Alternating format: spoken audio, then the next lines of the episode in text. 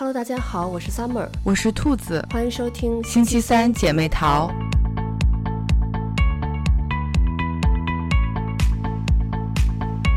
最近呢，呃，有一个视频在网上讨论度特别高，是关于上野千鹤子和中国视频博主的对话的视频。嗯，我想大家可能了解上野千鹤子的人会知道，她是日本的一个性别领域的开拓者，可以说是。嗯嗯，他有很多的这个著作，包括像《厌女》《父权制与资本主义》等，都是在网络上展开女性的议题时经常会聊到的一个内容。嗯，然后呢，他这一次，呃，来中国正好是因为要宣传他的一个新书，叫《始于极限》，所以就是。嗯，才会有了和几个中国视频博主对话的这么一个活动。嗯嗯，结果没想到，就是这个视频就在网上引起了很大的讨论。嗯，最开始的时候是因为有三个中国的女生和他视频连线。嗯，他而且他们的身份也相对来说就是。比较特别一点，因为他们都是从北大毕业的，然后被打上了一个高学历、然后高知女性的这么一个标签。嗯，但是看了视频之后，你又会觉得说，他们三个人和上野就是聊天儿，那个感觉又好像不太符合他们这种就是高知的这么一种光环。当然了，就是其实我觉得也不能说。嗯，高知就一定等同于他们在对于性别的这个事情上就一定是呃要跟普通人不一样的。嗯，所以说其实他们问的问题呢，像他们问的，嗯，一个就是比较第一个问题就有点让人大跌眼镜。他问的是就是说，嗯，请问您就是拒绝婚姻的原因是什么呢？是不是因为被男性伤害过？嗯对，然后呢，呃，上野千鹤子的，就是反应，就是他就是先问了三位女性的婚姻状况，然后发现她们都已经结婚了，嗯、然后但是他自己说的答案就是我对婚姻不感兴趣，对，嗯、然后所以说其实这个答案一出，呃，就明显你会发现，就是两边问的问题其实它不是在一个 level 上的，嗯，所以就是，嗯，所以就很多人会讨论，就会觉得说，哦，嗯、呃。即使是北大毕业的女生，就是理论上觉得，嗯，她们可能应该在这个方面会想得更，就是更长远、更先进一些吧，就是打引号的先进。嗯。但是就是没想到，她们其实也没能超脱于正常的普，就是普通人觉得说我们是应该，嗯，就是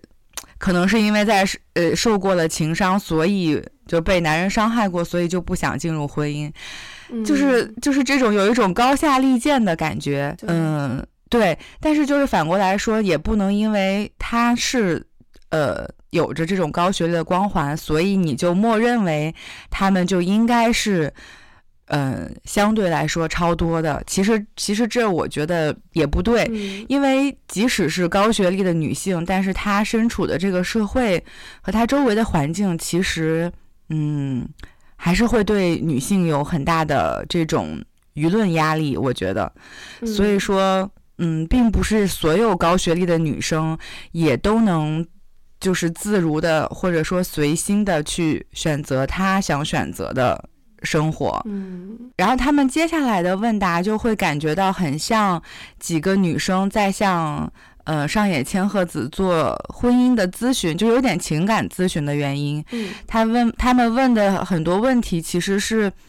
他们自己在两性关系中的一一些困惑。我觉得，嗯嗯，就是就他们比如说也会问，就是学习了这种女性主义之后，是不是自己就再也不会受到伤害了？所以就是对，所以这种感觉就很像他们其实是在，呃，向。上野老师就是求助，嗯，觉得自己在婚姻当中是有一些困惑的，就是企图希望能通过，呃，聊天儿或者是看这本书，能够对自己有一些帮助。我觉得甚至可能说可能会对自己有一些些的解脱。嗯，我的感觉就是他们可能其实也深陷在两性关系的这种相处和经营当中。时常也不知道该怎么办，就是有一种嗯纠结和矛盾在里面。嗯嗯，但是但是如果放到大众的这种角度上来看的话，他们这样的对话其实并不是嗯大众想要看到的，就是会觉得说请上野老师来的话，希望的是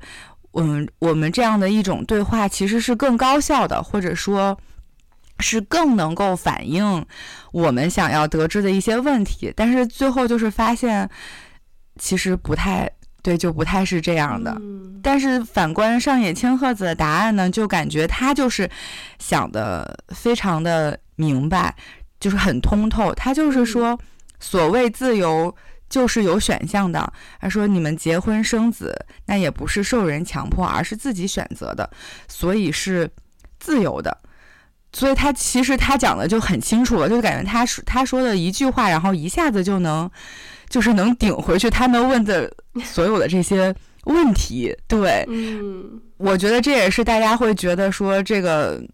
就是整个视频看起来观感不太好的这种 这种感觉，所以就是最后的时候，上野千鹤子就是说，最重要的就是不能糊弄自己，就这个很很重要。对，我觉得其实这个也是这一句话，我觉得就是一个。对所有所有人来说都很重要。我觉得无论男生还是女生，嗯，就是在这一个方面，因为我们都说婚姻大事嘛，就是所以关键是不能糊弄自己。我觉得他这个话说的挺好的。嗯，然后呢，但是他后来第二个视频是和呃中国的一个男博主一起连线的，嗯，但男博主的视频就明显就是。很拉好感，就是很多人没有像对第一个视频，嗯、呃，批评的那么多。我是比较赞同，我就是我觉得他的在这个议题设置上是不太合理的。然后我觉得，嗯，因为我也看了一些就是博主他们写文章有说这个事情，就说到了，呃，出版社在。组织这个活动的时候，其实他们的设置是有一些些，我觉得是有问题的。就是他们其实参与了这个议题设置，然后引导了大众对于女性博主和男性博主的这样的一种呃评论，包括他们的题目的设置，就明显你能感觉到说，其实。呃，男生的博主，我觉得是就天然的占了一些比较好的优势，所以会让大家没有觉得说，就跟前面的一对比，就会觉得他的这个视频就还好。嗯。所以我觉得这本身其实对女生来说就就也是不太好的，所以我就觉得他们有一些题话题是不是就是提前设置了，然后为了。为了想要就是引起大家的关注和讨论，为了所谓的这种流量而，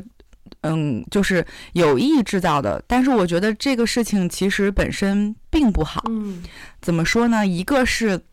大家本来对于呃女权主义和男女平等，其实有很多人他的理解跟最初大家提出来的这个想法就是是有偏颇的。嗯，就我们不是说，就是咱们之前其实去年的节目中也有聊过，我们就是希望女性能够站起来，但并不是说站起来就是为了打压男性。嗯、但是很多有现在有很多的声音是，嗯，就是支持女权，其实跟就是男权就相当于等于是对立的。嗯，但我们其实并不是想宣扬这样的方式。可是我觉得他这样的一个活动设置。反而会让大家对于男性和女性，就是这个方向就又走偏了。嗯，嗯，就又又设立了一个刻板的印象，就是哦，连嗯、呃、有高学历的女生也是这个样子。嗯，就是这种又给打上了一种刻板的标签和印象。其实对于女性的自我发展和自我成长是是很没有帮助的。嗯，因为因为本身我觉得就是说。高学历的女性，像我们之前也有说过，呃，比如说女博士、女博士后，之前其实在在大众的这种社会场上是受到一定的歧视的，就会说她们可能，比如说嫁不出去啊，什么什么之类的，就是，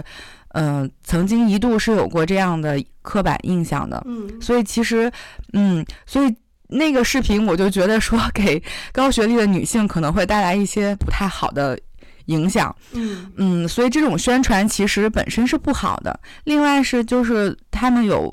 放出来的一些沟通的细节，就是这个策划方在和博主们，比如说沟通或者发信息的时候，他们放出来的那个。聊天记录就也能明显感觉到，他们对于男生和女生是有区别对待的。你看他，比如就说，嗯、呃，他说我们策划了这个对谈活动，其中一位 UP 主是三十岁城市女性，另一位 UP 主是九零后男性。那请问，三十岁的都市女性和九零后的男性，那其实是一拨人呢？其实九零后男性也也差不多。三十岁了，所以就是明显也能感觉到说，他们明明是同龄人，为什么要给出完全不同的标签呢？所以我觉得说，可能这种对于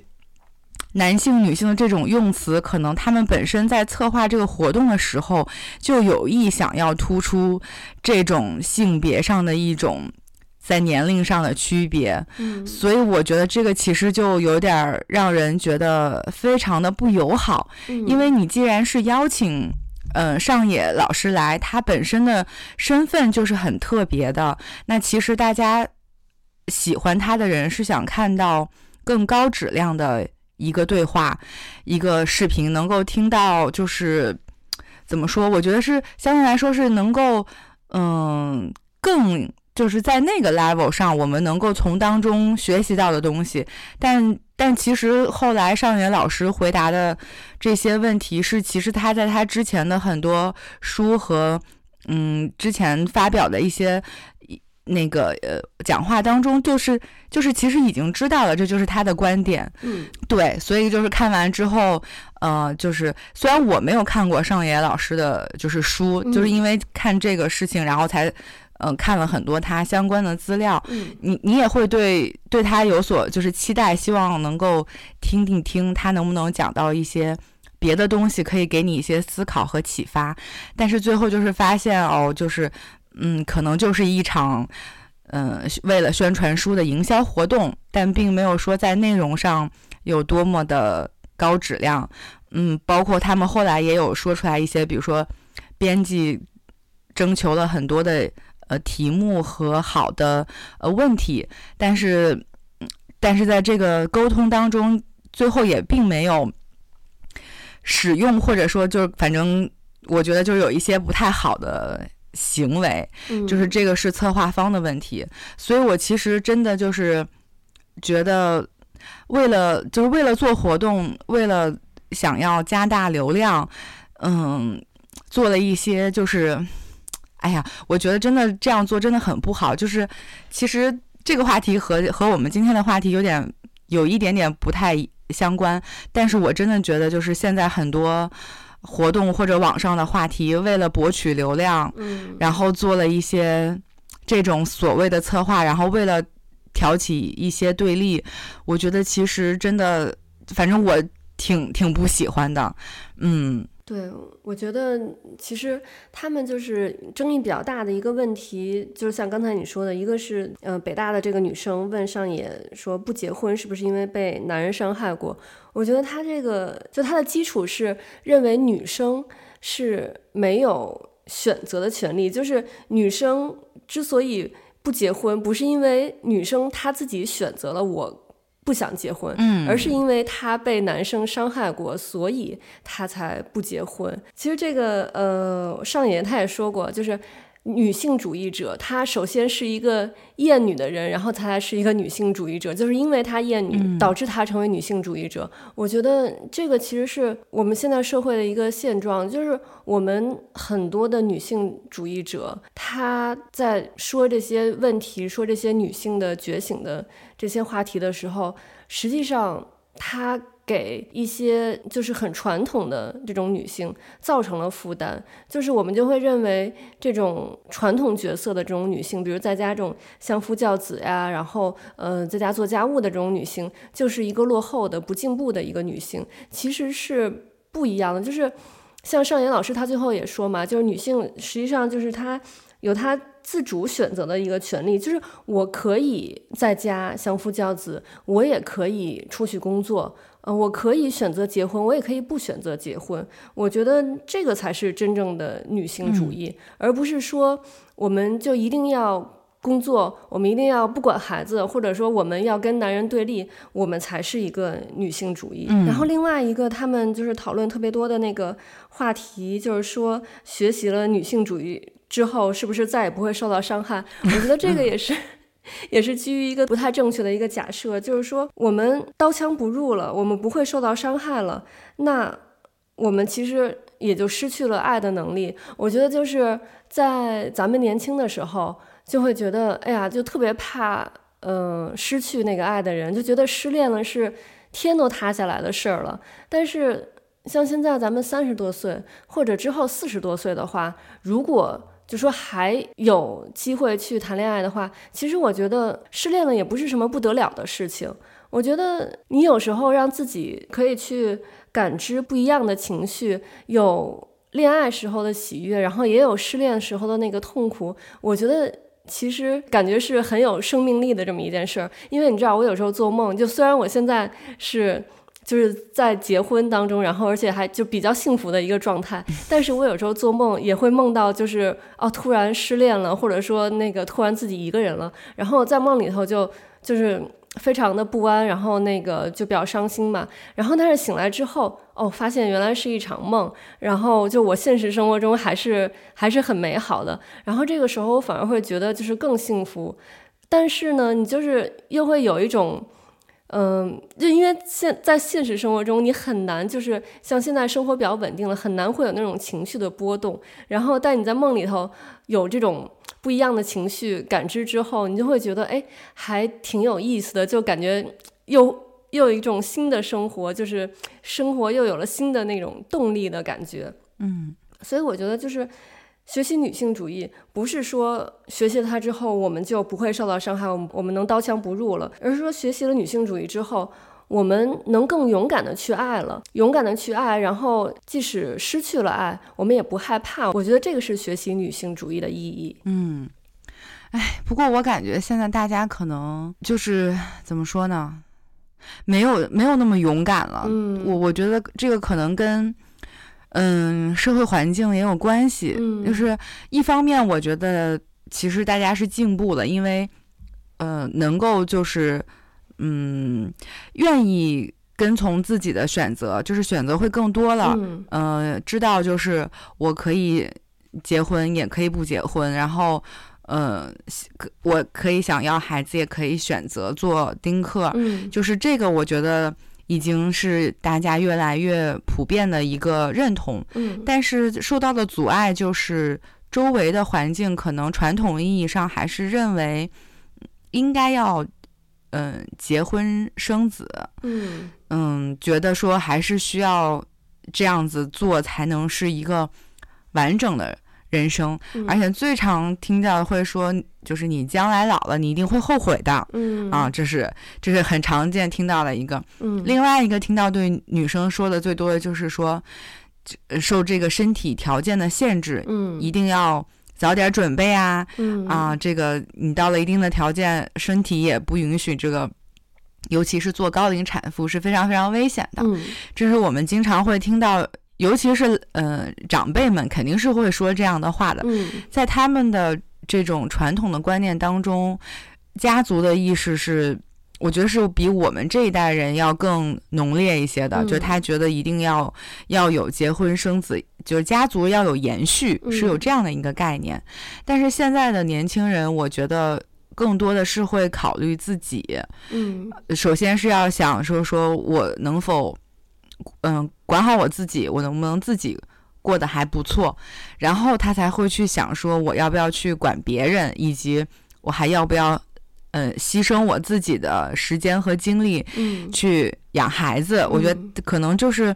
我觉得这其实也也跟独生子女的一代是有关系哈。嗯，嗯，因为以前肯定大家都是就是像父母那一代兄弟姐妹是肯定会。大部分家庭都是是都是这个有兄弟姐妹的，所以他们这种家族感是很强烈的。但是后来，呃，独生子女其实就是家庭所有的精力都是放在这一个孩子身上，嗯，所以会就是会考虑自己多一些。嗯，嗯，我觉得这是一个方面。另一个方面就是现在的社会对于孩呃对于一个人的这种压力太大了，嗯，像像他们一定首先会考虑到。呃，我在这个城市，首先是我工作行不行，能不能够养活我自己。嗯。第二个是就是要考虑买房子的事情。嗯。但在但在买房子这件事上，其实很多人都没能做到。嗯。嗯、呃，就在这一点上，其实对于年轻人来说的压力非常非常大，尤其是比如说来北京、上海这种大城市，比如说北漂啊，然后。这个压力对于他们来说是很大的，本身本身工作的压力就非常大，因为你看现在别说工作的人了，就是孩子们和家长们都这么卷，嗯、这在工作的年轻人其实就是工作和心理压力都非常非常的大。嗯，他还要再去考虑买房啊这一些非常非常实际和现实的事情，所以现在的。年轻人，我觉得也会变得越，也不是也会，就是其实已经越来越现实了。嗯、我我看到，嗯，网上有很多言论，就是说我能管好我自己就已经很不错了，我还要去考虑别人，然后我又没有足够的经济实力说去买房，然后养孩子的成本又那么大，所以很多人其实已经卡在这个物质条件上，就。就后退了，嗯，然后再往上面就是我刚才说的，就是很多人其实已经没有那么勇敢了，就是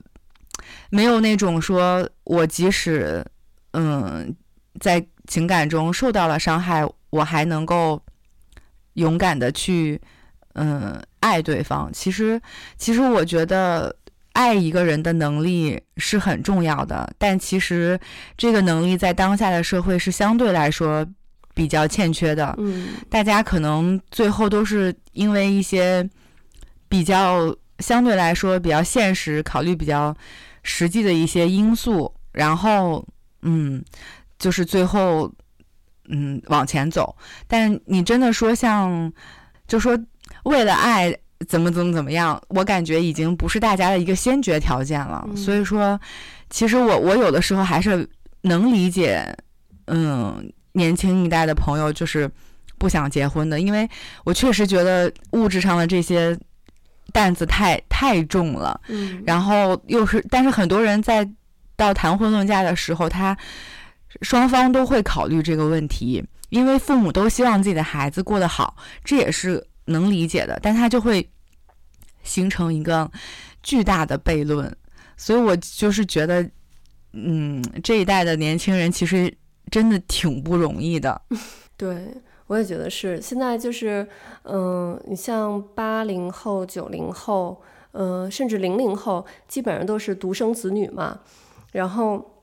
网上就在说，现在不是中国又在就是提倡这个三胎的这个政策嘛，嗯，然后所以就网上就有在说说这个独生子女这一代说特别不容易，因为上面是四个老人。然后，如果下面啊生了三个孩子的话，就等于下面是三个孩子。然后现在呢又要延迟退休，等于就是说那个我们就是上面要养四个老人，然后底下三个孩子，然后呢有可能六十五岁甚至。到了我们退休那年龄，没没准到七十岁或者七十五岁才能退休。我记得网上前两天看一个段子，就是说以前不都是呃女生是五十或五十五退休，男生是六十退休嘛？然后你如果全部改成六十五退休的话，就是你还要六十岁的时候，你要跟领导打电话请假，说领导我的我要请假过我的六十大寿。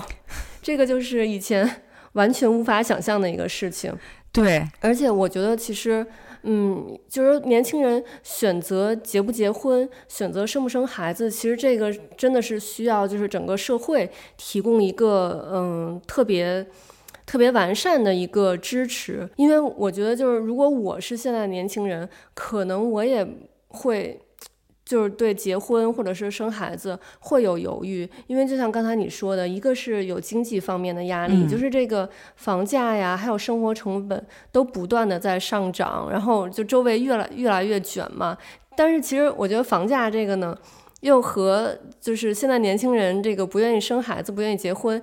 又是一个嗯，怎么说一个一个这个相辅相成的这么这么一个因果关系，嗯、就是。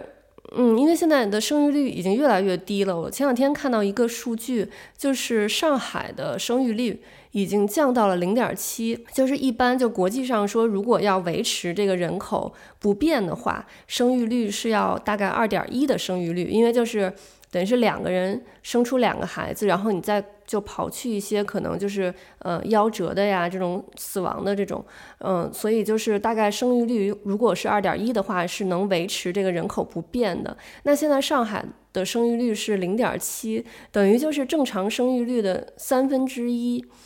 大概就是因为我没有具体去算这个数，但是我看到是说有可能二十年之后人口就要减半了，所以我觉得大家现在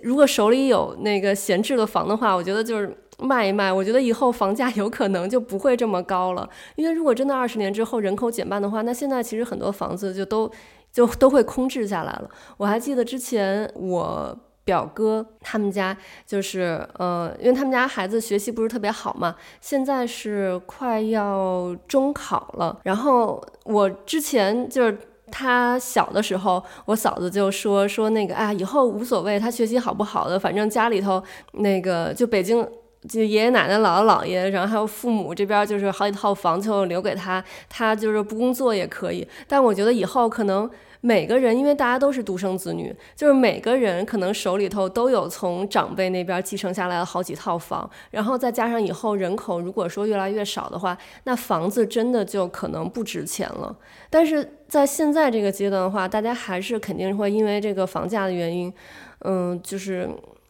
有这个经济方面的这个压力，会有这种嗯不想要、不想结婚、不想要孩子的这个想法。然后另外还有就是嗯，我觉得就是从社会上面，像刚才你也说过，就是有一些就我们中国还是有这种传统的概念，觉得呃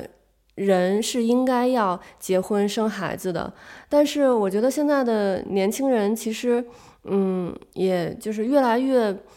呃，有一些自己的想法了，包括像前两天春节，我就看网上也有在讨论，现在年轻人可能也都呃不回家去，就是说去拜年呀，或者是去走亲戚，就一些很多这种传统的呃观念、传统的思想，已经不能再去左右现在的年轻人了，所以就。有一些可能像咱们这个年代的，如果呃父母那边给一些压力，可能还是会，咱们还是会倾向于去去遵从这种传统。但是像可能再年轻一点的，现在就是二十多岁的年轻人，他们会比较更有这种自主的选择性。另外还有，我觉得就是我也看到说，现在很多人就是因为在职场上也很卷，所以。呃，就说你有一胎的，你可能在职场上还不会受到那么大的影响，但是有二胎的人，几乎就是，尤其对于女性来说，你肯定发展的不会像周围人那么好，因为可能现在虽然说结婚生孩子的人少了，但可能最终啊，大家就是基本上大部分人还是会结婚，然后可能有一个孩子，所以这个。这这一块上可能不会差太多，但是，一旦你有了第二个孩子，你等于你又比别人至少是少了半年的时间吧，在这个职场上面，然后你再回去的话，你也还是要有些适应的过程。有很多人可能就是在他这个呃产假和这个生育假的这个期间，他的领导可能就换人了，然后整个上面的这个所有的这个。呃，人马全都是重新的大洗牌。等他回去的时候，他根本就没有他的位置了。所以，生育对于女性来说，就是在职场上影响还是很大的。所以，这个我觉得也是影响到现代人的这个对于就是要不要生孩子的这么一个考虑。尤其现在，就是大家前面可能就是，嗯，大家都是呃本科，甚至是研究生、博士毕业，所以我们花了。那么多年，十几年、二十年的时间去学习，去为了我之后的这个工作做准备。然后我要因为生孩子而失去掉我这个职业的这个上升的道路，我觉得可能很多人也会因为这个而三思要不要生孩子。另外就是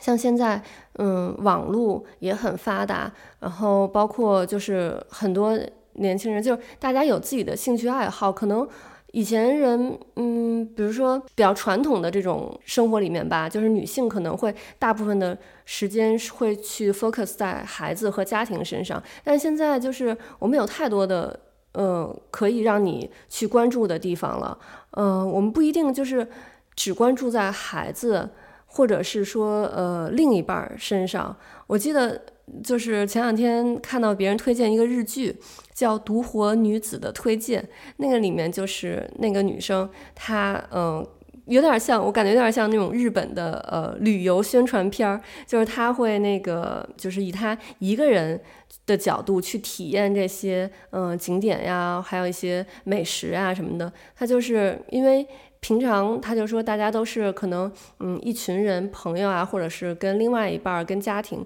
去，但是你自己一个人去的时候，你就会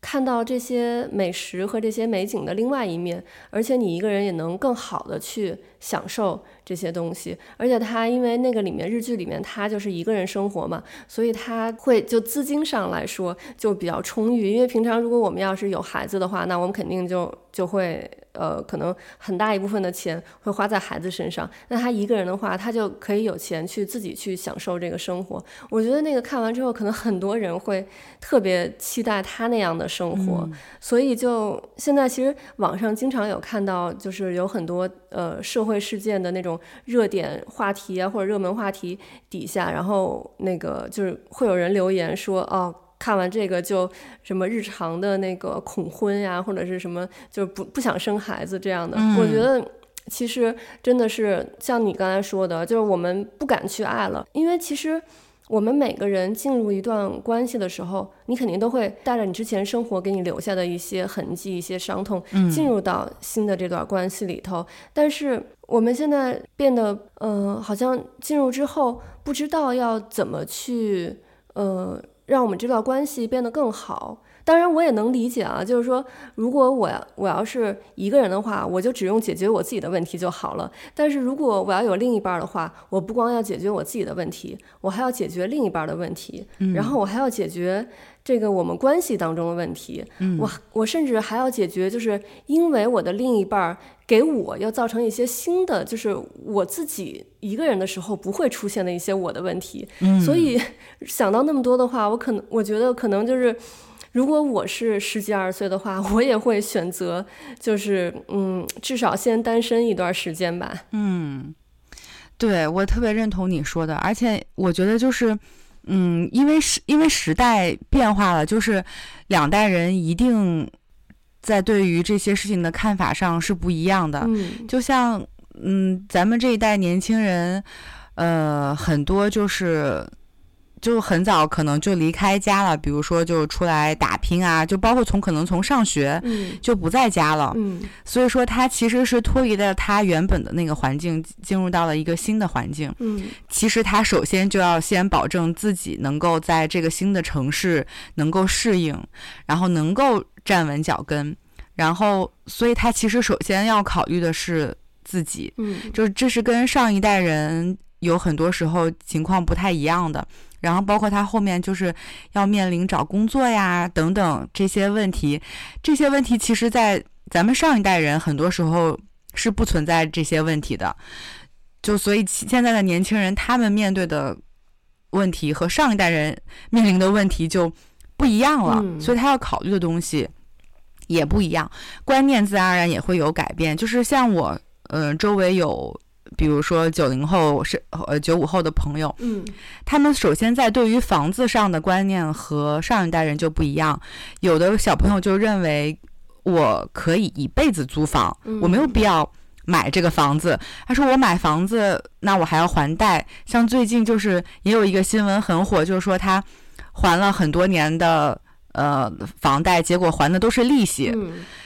然后这个利息非常的高，所以这其实也是很多人就是。很多年轻人不想买房的一个原因，就是不愿意说一辈子就为这一套房，要为了还房贷就把自己绑进去了。嗯、他就说：“我宁愿租房子，我租房子我可以租一个很好的房子，我为什么要花钱去还要贷款，然后买房子，然后我一辈子就要套在里面了？然后为了还贷款，我要去工作，然后我要节衣缩食，我很多的兴趣爱好都不能去。”做了，嗯，所以说在房子这件事情上，很多年轻人他的观念就已经和上一代人不一样了。我觉得这个挺有意思的，就是这个东方和西方的观念就是很不一样。因为，嗯，在西方这边的话，就分期付款，就是我提前消费，这个观念是特别的深入人心。所以就是，嗯，嗯，反而是对于就是说我买房子还贷款这件事情，就是大家没有什么太抵触的心理，因为其实。我觉得你租房子，你同样，比如说，可能你一个月房租要花，比如说几千块钱，那你还贷款的话，你可能一个月也是那么多钱，甚至可能还多一点钱。然后国内不是还有那个呃公积金嘛，就是就是等于是单位也会帮你还一些，所以你其实是呃大概用差不多的钱，你每个月其实付出差不多的钱，但是你最终如果你只是租房子。住的话，你最终就是你也不会得到一个房子嘛。但是如果是你呃买房，然后每个月还贷款的话，你每个月跟租房子差不多的钱，但是你最终你会得到一个房子。其实我觉得这个就是观念可能不太一样，因为这边就是特别逗，就是什么都可以贷款，就连你可能买一件衣服，你都可以分期付款。啊、呃，其实这个在国内现在也挺也挺流行的了，就是、哦、是吗？呃，对，所以就是像。嗯、呃，什么支付宝啊、京东都有开通这种，嗯、像就是叫花呗啊，然后京东是叫白条吧，哦、就是可以提前消费，嗯、然后但是你就要还。嗯嗯，然后就也是有这样的，就这个在大家用的还挺多的。嗯嗯，但是我觉得可能是因为，嗯，买房要花的这个代价相对来说要比租房更高一些。嗯，就有很多人其实是。就是不太愿意，因为我觉得可能也是受上一代人的一些影响，因为很多很多人就是终其一生就为了买这一套房子，嗯，然后但是他之后都是要再还贷款、还贷款、还贷款，嗯，以至于他其实有很多事情就是就没有办法做了。但是你你租房子，其实它相对来说成本还是要要小很多，因为你买房子，你首先还要有一个首付的问题，嗯。然后再有很多人买房子，其实是借钱先凑的首付，嗯，然后他要去还，就是这个东西和租房子可能还不太一样，嗯，就是我觉得他可能和在嗯国外就是这种分期，就是其实都有这样的形式，嗯，但买房这个事情在国内和国外，我觉得还是这个这个成本和压力还是不太一样的，嗯嗯，对。对，所以说其实买房子可能在国内来说，我觉得对，呃，很多人来讲是一个比较大的压力。嗯，然后另外一个我想说的就是，嗯，年轻人其实像现在养宠物的人越来越多了，嗯、就是嗯、呃，我们前几年也会看到，就说宠物经济的盛行嘛，嗯、大家就是更愿意养猫啊，然后养狗啊。但却不愿意生孩子了，也不愿意出去谈恋爱了，嗯、就是其实，嗯，你能感觉到年轻人他其实是孤独的，他需要有人陪伴，嗯、但是他又，嗯，不会说愿意说去选择一个去和别人交往的这样一个方式，嗯、所以我觉得某种某种程度上来说，可能大家的嗯经济条件要比小的时候好很多，嗯、但是在精神上的这种，这种内心的丰富感可能又又少了一些，就他可能内心是更脆弱了，嗯，但他会选择，我不太愿意去跟呃外面的人交往，就是我我更觉得有一个宠物陪伴着我，嗯、呃，就是会更安心、更舒服一点，嗯，但同时你也会发现，也有一波人是因为。他的内心世界很丰富，他只要在家里待着，他能做很多很多的事情，他不需要和外界去交流和接触，就是如果他的朋友不叫他出来玩，他可以在家里，但他在家里又有很多事情可以干，嗯，所以他的内心世界是很丰富的，他也不需要，所以你就会发现现在就是两种情况，在最终的导向，他们不需要和就是通过谈恋爱和通过和别人，嗯、呃，两性关系的这种交往来达到自己的。就是比如说内心的喜悦，或者说呃达成另外一个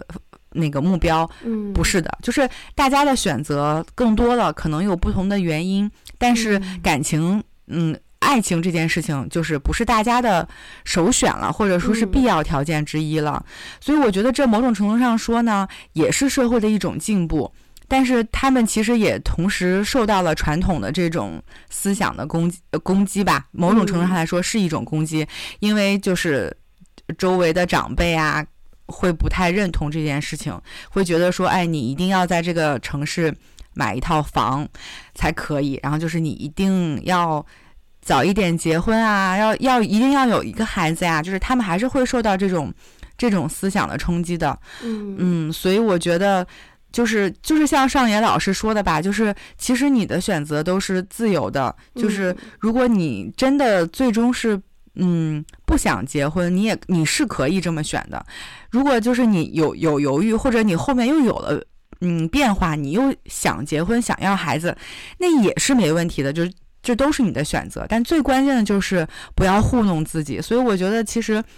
就是很简单的话，但其实做起来也也没有嗯那么容易。嗯，包括你刚才说的，其实像工作环境这些，对女性来说，嗯，还是相对比较苛刻的。嗯，很多人可能在他来看，自我价值的实现对于他来说更重要。嗯，那他在那一刻，他想选择工作，我觉得是一点问题都没有的。就只要他自己。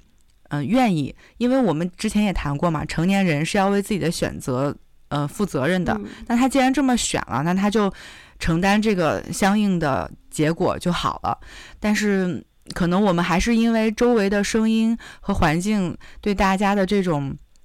评价太多，嗯、而我们中国的这种传统社会还是比较在意。嗯，其他人对自己的看法的，所以其实其实我觉得就像那三个女博主一样，就是内心是纠结的，她她没有完全的达到一种自洽，嗯、所以说他们的这种困境也是很真实的，嗯，所以也不能，我觉得说就对他们也不是完全的批判，因为其实我觉得很多的女性都是有这有这样的困惑，就是一方面。很希望可以有自己的选择，但在某种程度上，他们最终又不得已选择了妥协。嗯，但是这种妥协的背后，肯定又会有自己嗯不满意的地方，所以就是这么拧巴的就这么过来了。我觉得这是很多很多，就是尤其是中国女性的一种一种内心的困境。嗯，当然，我觉得这个就是。所以我觉得把它放出来，某种程度上来说，对大家也是一种思考。嗯嗯，对，所以就还是希望说，可以随着时间的嗯进步，社会也在更进一步，就很也很有可能像你说的一样，二十年之后，可能房子就已经很便宜了，大家不会说再要因为房价，然后能不能买房子，然后去去成为我是否能。跟你谈对象，能跟你结婚的一个条件了。嗯嗯，对，其实说实话，我觉得呃，会有一部分女性，尤其现在可能越来越多的女性会选择说，嗯，我仅仅是因为就是没有什么其他因素的干扰，我就是呃不想要结婚，或者我不想要有孩子。但是我觉得，如果可以的话，肯定。还是大部分的女性是希望有一个呃有一段稳定的关系，然后有有一个孩子的，就是，但我觉得这个其实是，嗯，就我觉得现在女现在的女性选择不结婚不生孩子，就是很大一部分原因是因为就是社会和经济方面的压力，嗯，因为就是我们可以看到，在这个北上广这种一线的大城市里面的呃生育率是。就是在全国来说，基本上是最低的。可是，就是很吊诡的是，你在这些大城市里面的，嗯，比如说，就这种高档小区、这种富人区里面，你看到的经常就是一家里面有两个甚至三个孩子。也就是说，其实。我们认为，就是这种，呃，就包括我有看到，就是全球的这么一个数据，就是在这种不发达的国家，比如说非洲、呃，南美或者是一些太平洋岛国。上面的生育率在全球来说是高的，反而是就是像嗯欧洲或者是东亚这些国家的生育率在全球来说都是低的。我们就会有一种感觉，应该是在这种收入高，然后呃学历高这种的地方，呃生育率是低的。但是就是像我刚才说的，就在这种高档小区里，为什么我们能看到二胎、三胎的比例很多？嗯、就是因为。这些人，他们生孩子，他们等于是生完之后没有后顾之忧。嗯，我生了，我也不用考虑房子有没有房子的问题，我也不用考虑养得起养不起他们。我甚至就是我生完之后，嗯、我家里可以就是有阿姨，有呃，甚至可以有家教，可以来去教育他们。所以我觉得，其实对于要不要结婚，要不要生孩子。其实是要从整个社会层面去做一个支持的，就是如果说让我们的年轻人他对于这些东西他没有后顾之忧，那我觉得其实，呃，至少是有一半以上的人，我觉得他其实还是愿意去生孩子的，因为就是对于我我我有孩子的人来说，我能感觉到虽然有孩子非常辛苦，但是就是孩子也会带给你很多快乐，而且就是。我们还是会，人类，我觉得其实不光是中国人，就是整个全人类，我觉得就都会，你会希望说，嗯，大部分人说希望有一个下一代，就是你会有一种看到那种希望的感觉。但是我也不得不承认，嗯，其实我们就说很多女性可能因为有了孩子，她就放弃了很多自己的生活，然后我们就就说女性就。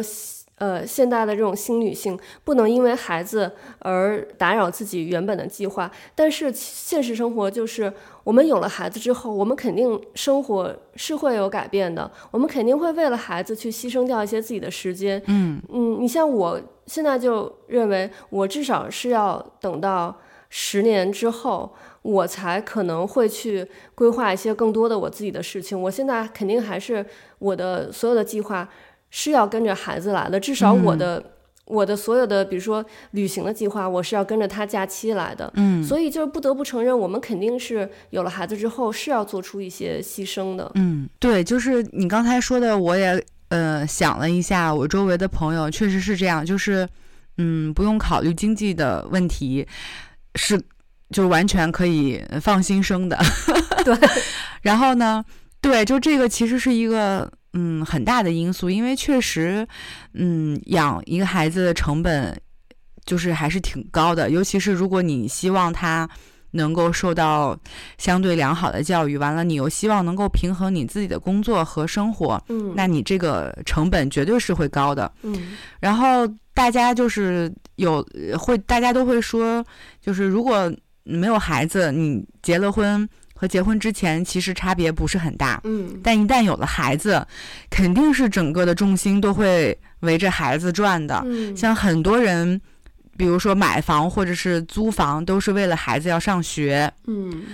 尤其是像幼儿园上小学，上小学这一波，一定是会有很多人为了孩子上学，是要在那个学校附近租房子。嗯，其实都是为了孩子上学能够方便。嗯，所以这其实真的是决定了很多家长他的生活轨迹，包括就是，嗯、呃，下班要不要去接孩子呀？周末要带孩子上什么课呀？晚上是呃，平时的晚上也要可能送他去上这个课外班什么的。那其实这个时间就。都被占用了，包括你刚才说的，